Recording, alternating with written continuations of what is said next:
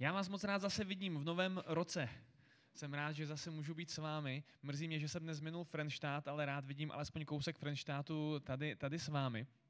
Já se vás na začátek zeptám, máte chuť si se mnou dnes povídat?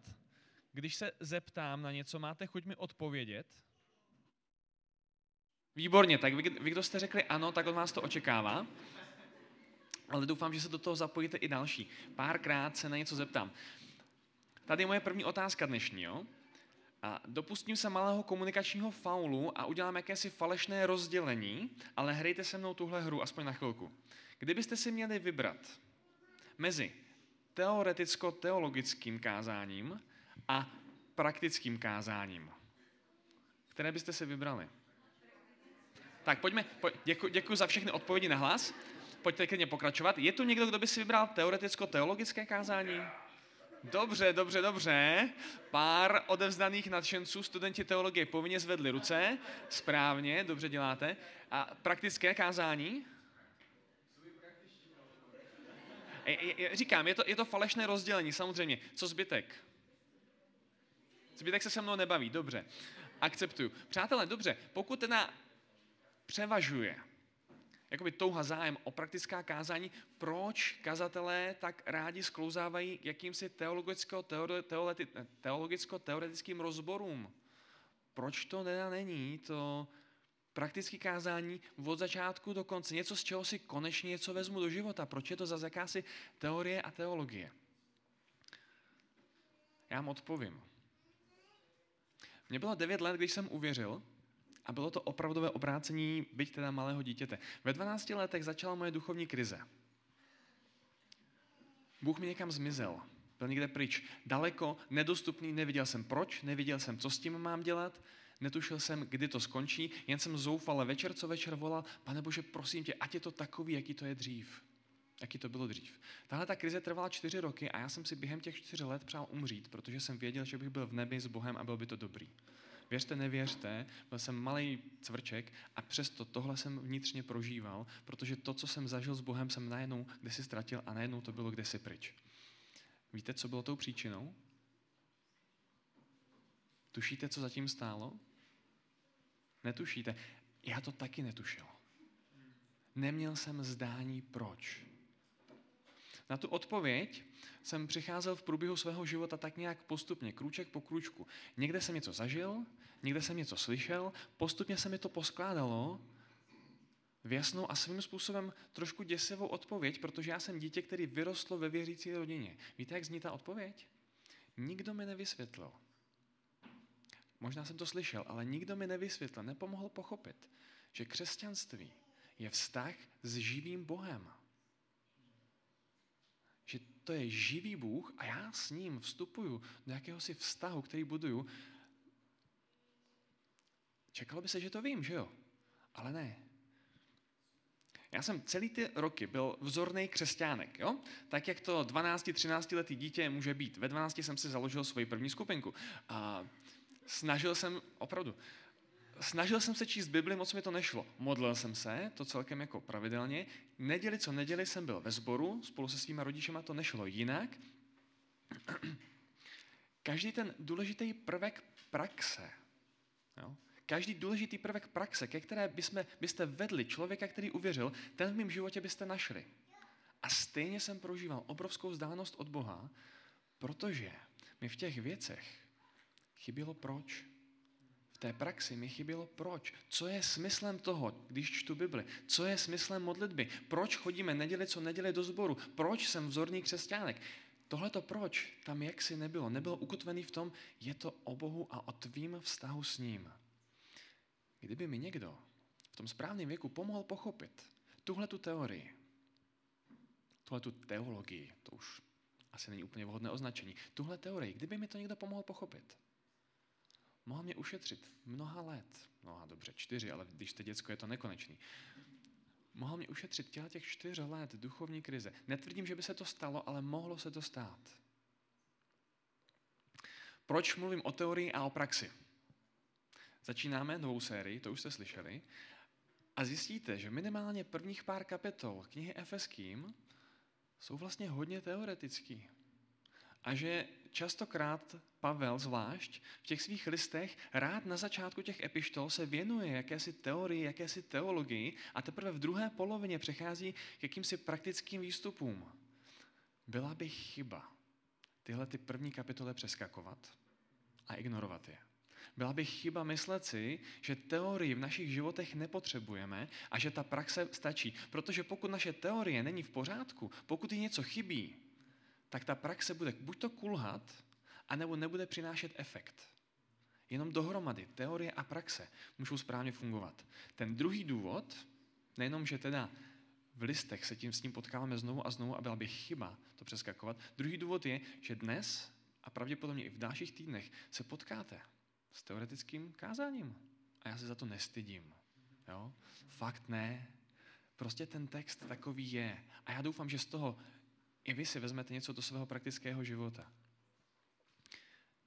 Doufám, že tady tohleto moje dnešní, řeknu teologicko-teoretické kázání, mám naději, že pro některé z vás bude stejně důležitý, jak by bylo důležitý pro mě, kdyby mi v těch 12 letech někdo vysvětlil, buduj vztah s Bohem, nejenom buď správný křesťánek.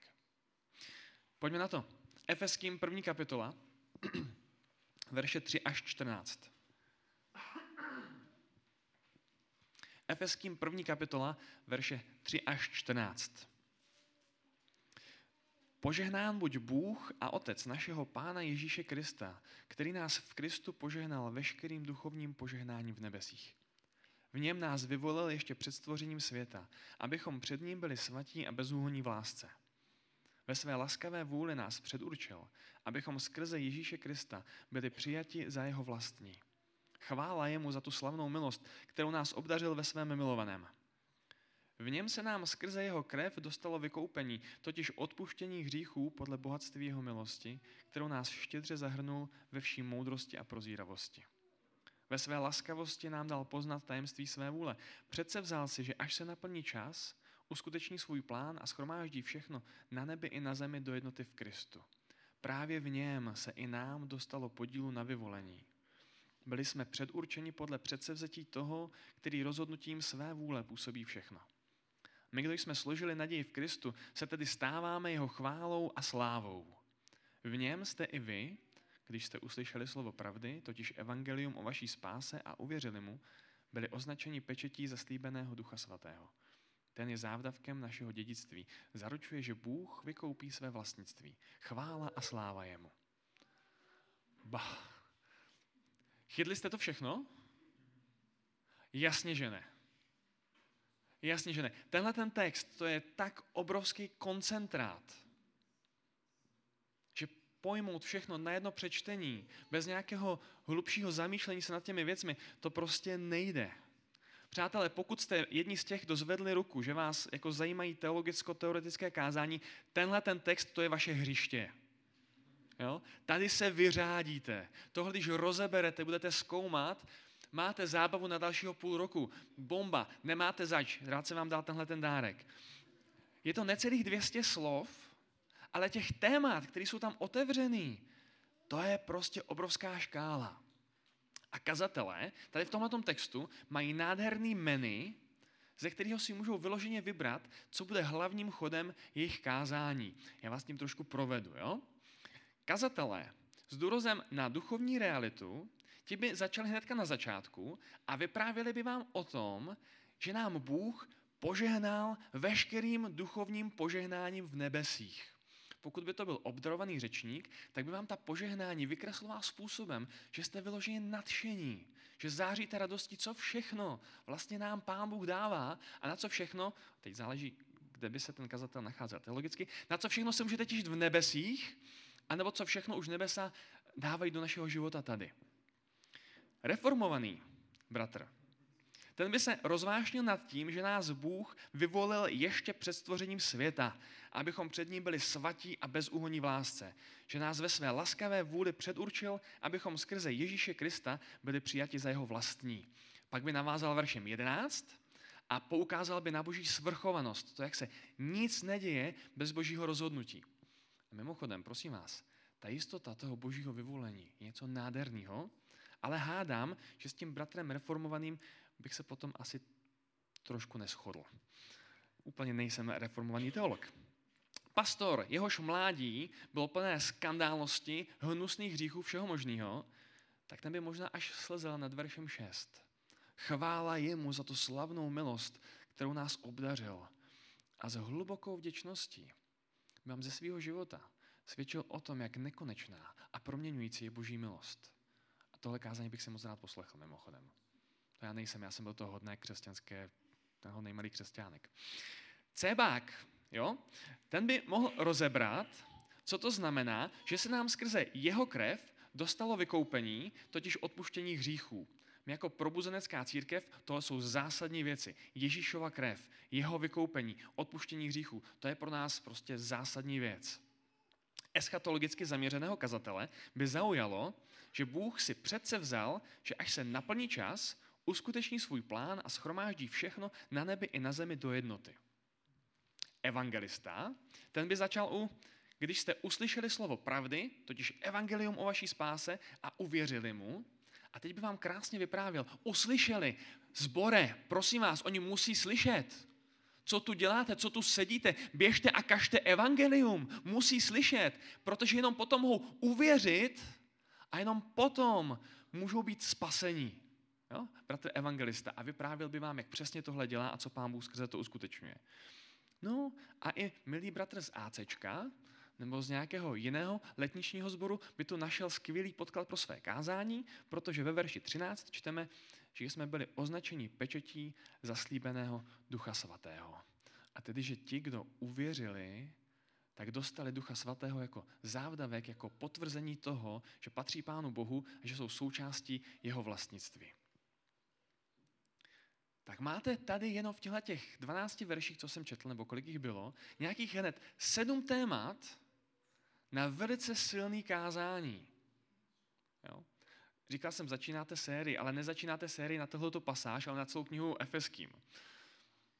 Ale řekněme, že si Paul s tím týmem, který to připravuje, tohle rozmyslí a vydá se jinou cestou. Řekneme, pojďme udělat tuhle sérii, kterou nám tady teďka Tomáš načrtl. A dalších sedm týdnů, to znamená dva měsíce, budete rozebírat každou z těch úžasných věcí, kterou v Pánu Bohu máme, kterou nám dává, která je realitou našeho života. Týden co týden budete vracet, se vracet domů a budete nadšení z těch věcí, které tady vyč, vyčteme. A budete se přímo jako kochat v zácnosti toho, co znamená být křesťan.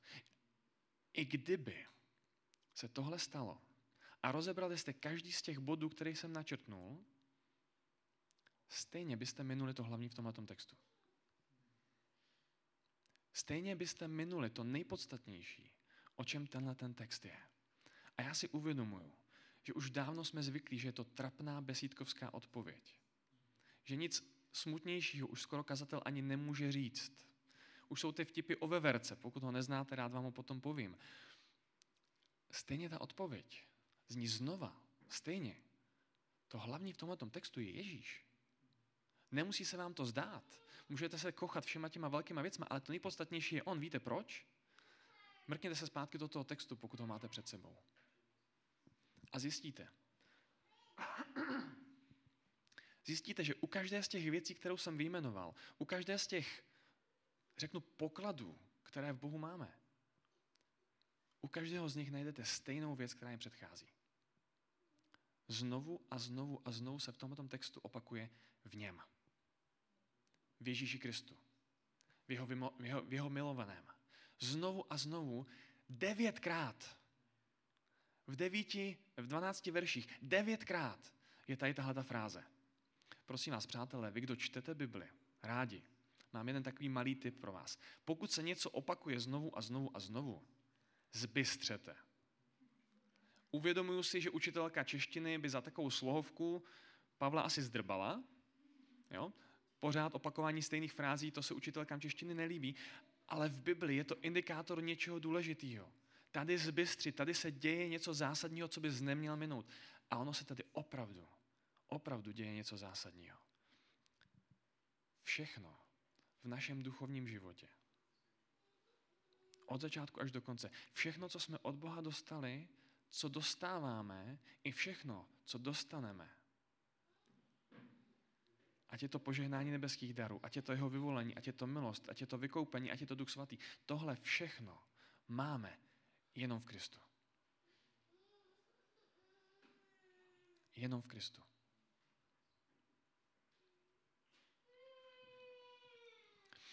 Druhá moje otázka, ve které budu rád za nějakou vaši komunikaci se mnou. Kdo jsou vaši... Ahoj.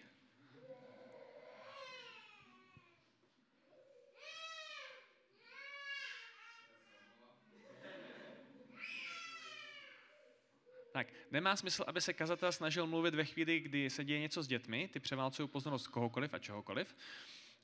Už ho máme pryč, papa.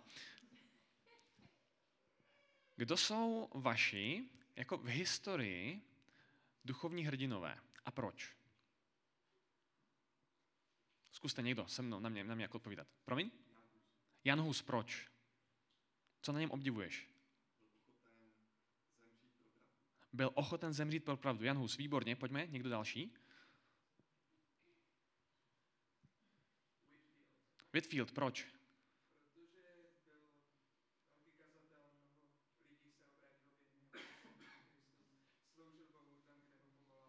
Sloužil Bohu tam, kde ho povolal, mnoho lidí se skrze něj obrátilo ke Kristu. Whitfield, pojďme ještě aspoň jednoho. C.S. Lewis, proč? Výborný apologetista. Tak přátelé, představte si, můžu si vybrat ještě někoho jako příklad, jenom, jsem jak, jenom budete sedět, nic víc.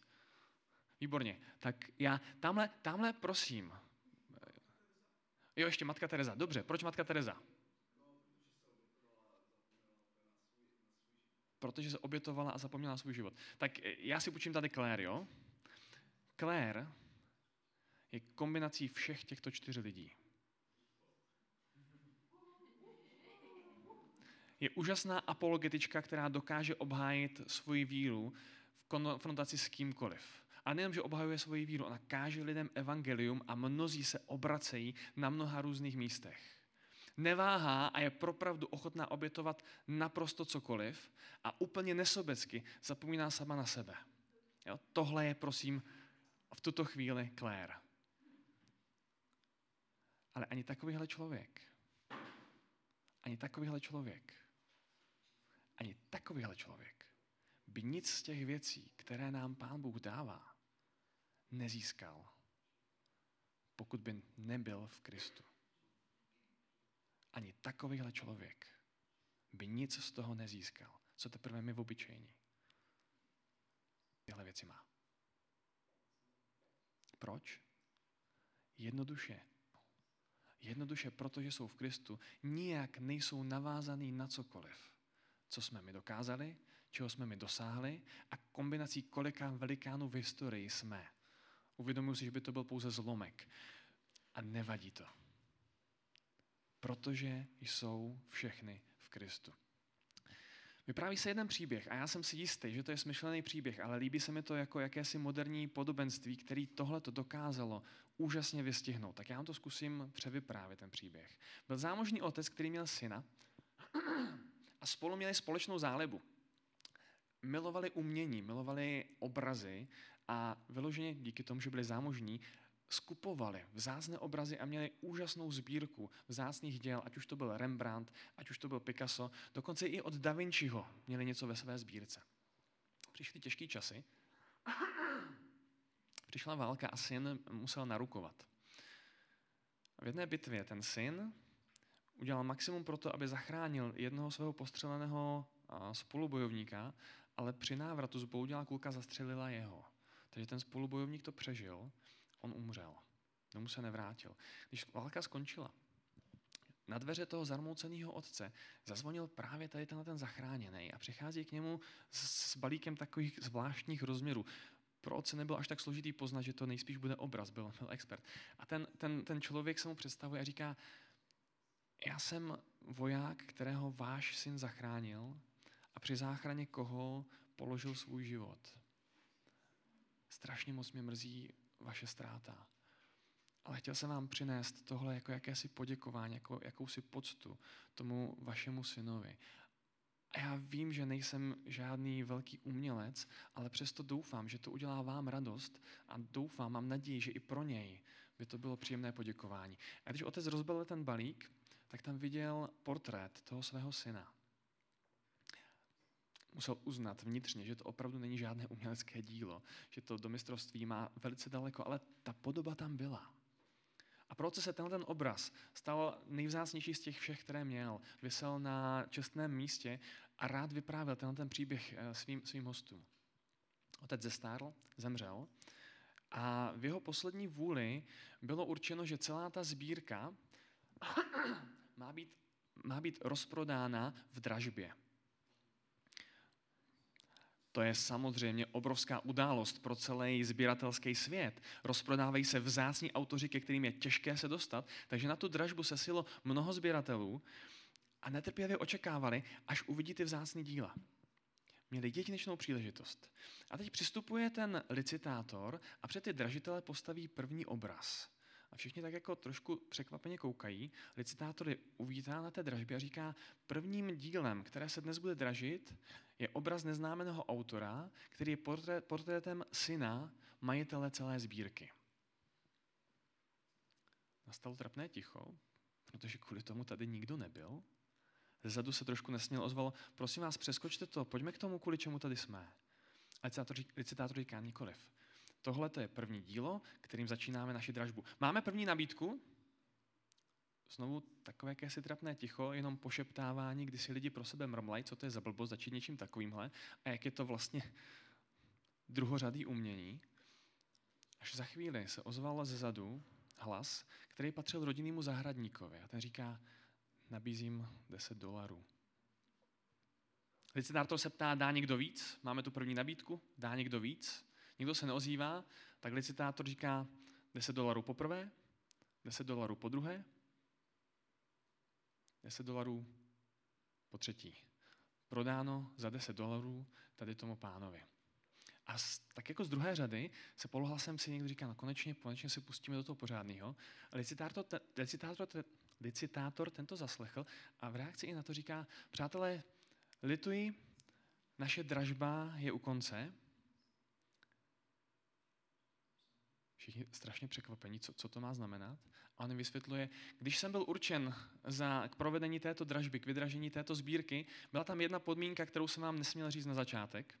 Tou podmínkou bylo začít obrazem syna a spolu s tím podmínka, že kdo vydraží tento obraz, získává kompletní sbírku všech zbývajících obrazů. Kdo získá syna, získá všechno. Kdo získá syna, získá všechno.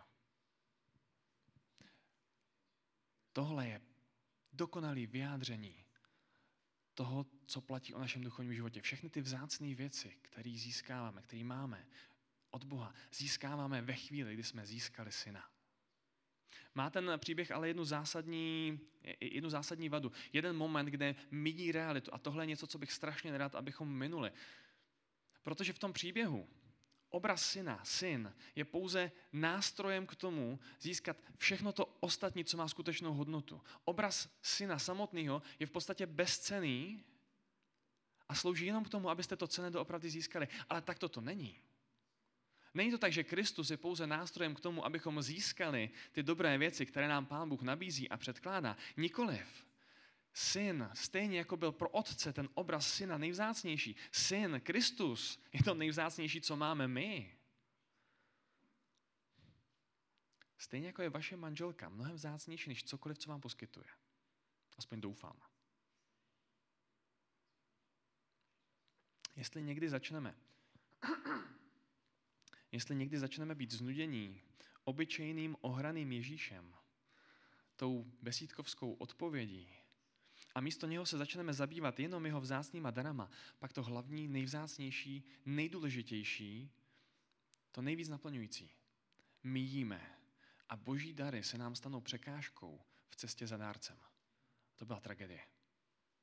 V něm, ale ne v něm, jenom jako v trezoru, do kterého si zajdete a ty věci si vyzbíráte a trezor samotný vás nezajímá. Ne, v něm, jako v manželce se skrývá veškeré požehnání manželství. To on je ten nejdůležitější, protože bez něj není nic a protože on je víc než suma všech těch darů, které nám dává. Kristus přesahuje, převyšuje to všechno.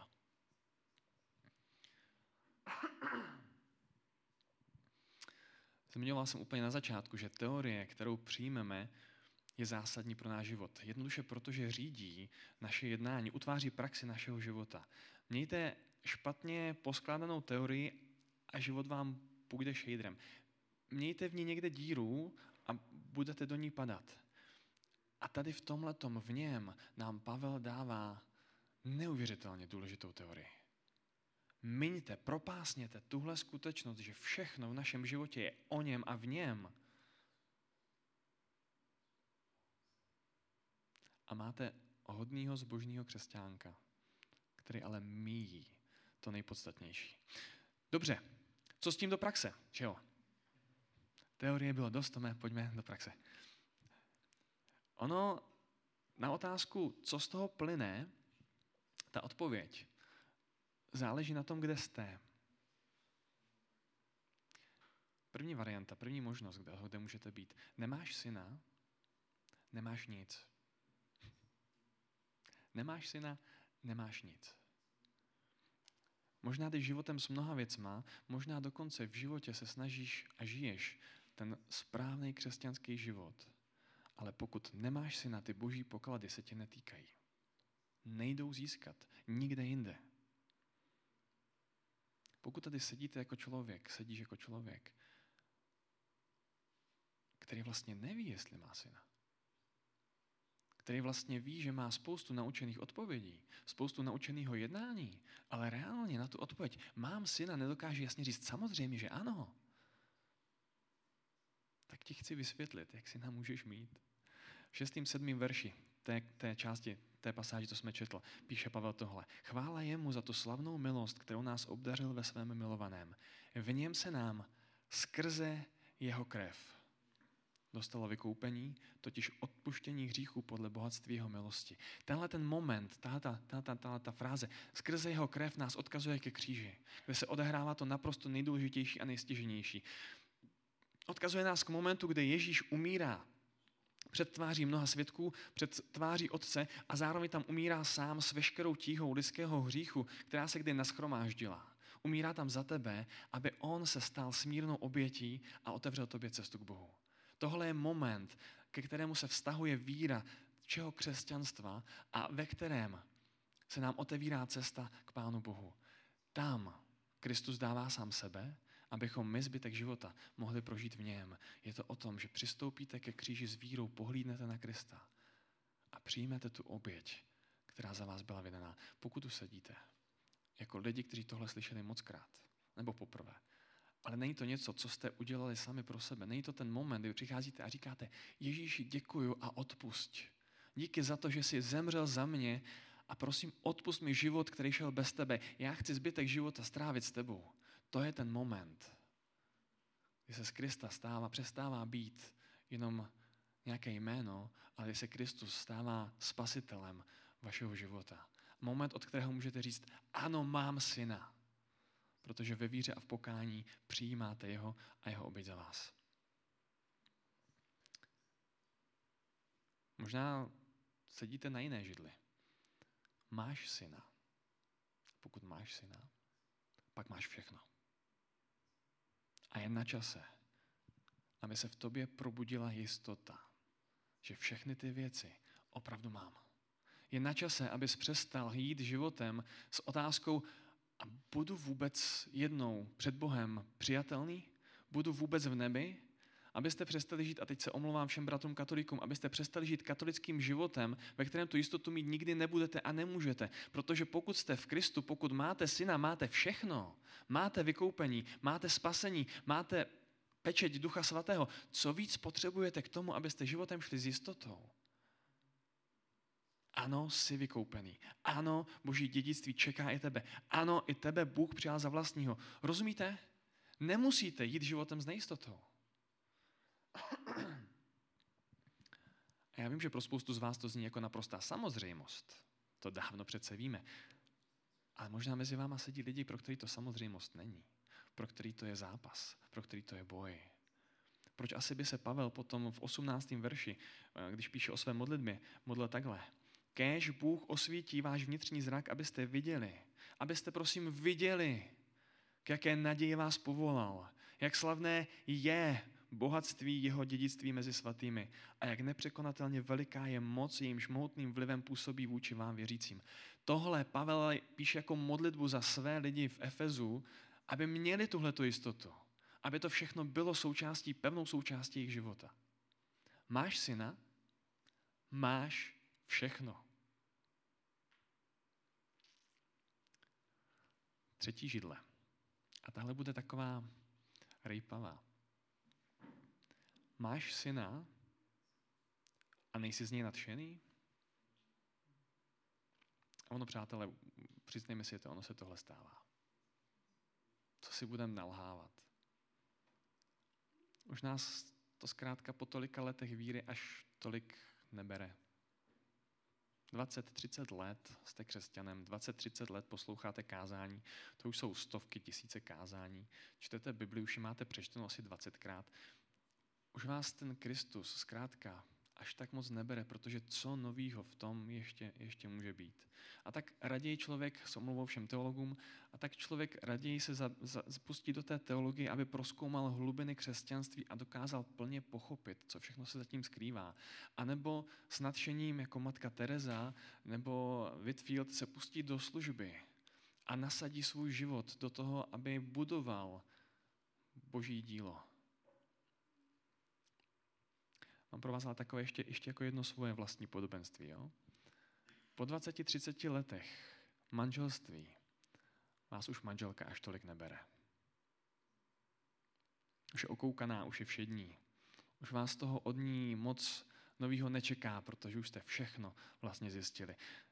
A tak se místo toho začnete zabývat tím hutným pokrmem a začnete studovat všechny psychologické knihy, které popisují, co je nezbytný pro úspěšné a skvělé manželství. A snažíte se rozebírat i to svoje, snažíte se následovat rady všech těch odborníků, ale zvláštně paradoxně se vám začne stávat to, že místo své manželce se mnohem víc věnujete svýmu manželství. Že to manželství se najednou stává primární vaší pozorností na místo vaší manželky. A k tomu, protože úkolem správného manžela je starat se o svůj dům, o svůj příbytek, tak začnete budovat a zvelebovat její vlastně váš dům a věnujete svoje úsilí právě tady do tohohle. A když sedíte se svými přáteli a povídáte si o manželství, tak, tak nějak trošku schovývavě se usmíváte, když vám ti nováčci, ti nově obrácení, tedy nově ženatí, když vám vypráví o tom, jak jako krásný je to s tou manželkou a jak si to s ní jako užívají ten vztah a jak je to obohacující, Usmíváte se, protože touhle školkou manželství se jste si prošli už dávno a tohle jste máte dávno překonaný a jste někde úplně jinde, kam oni teprve musí dojít. Kdyby tohle měla být budoucnost vašeho manželství, co by to ve vás dneska vyvolávalo? A co když to je realita vašeho manželství už dneska? Pokud by byla, pak je na čase se ke své manželce vrátit. Pak je na čase přestat se zabývat manželstvím a začít se zabývat manželkou. Protože manželství to je ona. Manželství to je vztah s vaší manželkou. A stejně tak, to je i s Kristem. Kristus a láska k němu, to není školka křesťanského života. To není nedělní besídka, ze které vyrostete do hutné teologie a do celoživotní služby. Teologie a služba ano, přiberte, ale Kristus a láska ke Kristu, to už je křesťanství. Ne školka křesťanského života, to už je samotný křesťanství. Nic důležitějšího v tom není. A pokud vás Kristus už až tak moc nebere, tak je na čase se k němu vrátit a znova ho začít poznávat. Protože on je všechno. Je zajímavé, že Pavel v té modlitbě, která následuje, tu pasáž, to jsem četl na začátku, jeho první prozba zní takhle. Kéž vám Bůh našeho Pána Ježíše Krista, Otec slávy, dá ducha moudrosti a zjevení, abyste ho znali. Co to je za blbost? Teď ho znají dávno. Já taky Krista znám už dávno. A stejně Kéž Bůh dá mně ducha milosti a pravdy a zjevení, abych ho znal. Znám svoji manželku už dávno. A kéž ji znám rok od roku víc a hlouběji.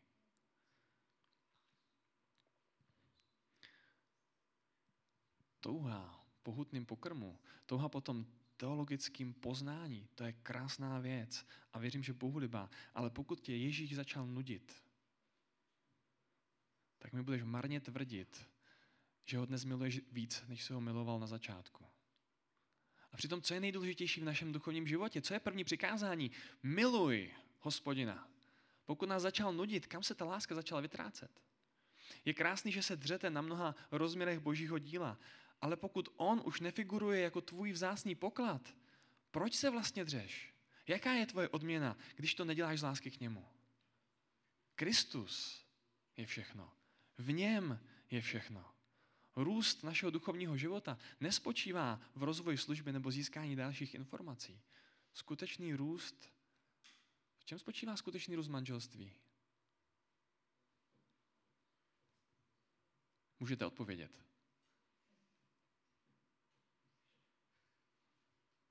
Asi víte, víte.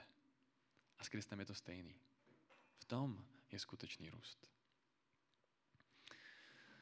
Tu moji duchovní krizi způsobila chybějící teorie. Chybělo mi pochopení toho, že křesťanství je vztah s Bohem. A chybějící teorie, to, o čem jsem mluvil dnes, to, co jsem se snažil vám vykreslit a snad se mi to povedlo, stojí častokrát u nejistoty mnoha lidí, kteří nevědí, jak to vlastně mají v tom svém duchovním životě. Jestli to už stačí, nestačí, co ještě musím udělat. Jsi v Kristu, máš Krista, máš všechno. Stojí někdy za nudným životem, protože prostě už se mi ten Kristus tak jako stal samozřejmostí, ničím nezajímavým a ta obrovitost, vzácnost Krista nám zmizela za nánosem všeho možného. Stojí někdy dokonce za vyprázdněným křesťanstvím mnoha lidí, protože přicházíme o tu podstatu. Žijeme v manželství, ale láska mezi mnou a mojí ženou, ta už vlastně není potřebná, protože prostě už jenom spolu žijeme. Takový manželství bych nechtěl.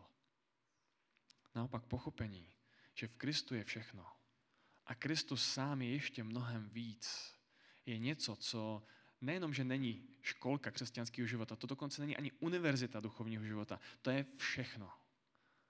A je to něco, co nám v našem životě může jako teorie pomoct utvářet praxi, která bude stát za to, která bude hodnotná a ve které budeme nacházet hluboké naplnění. Proč? Protože budeme nacházet Krista. Amen.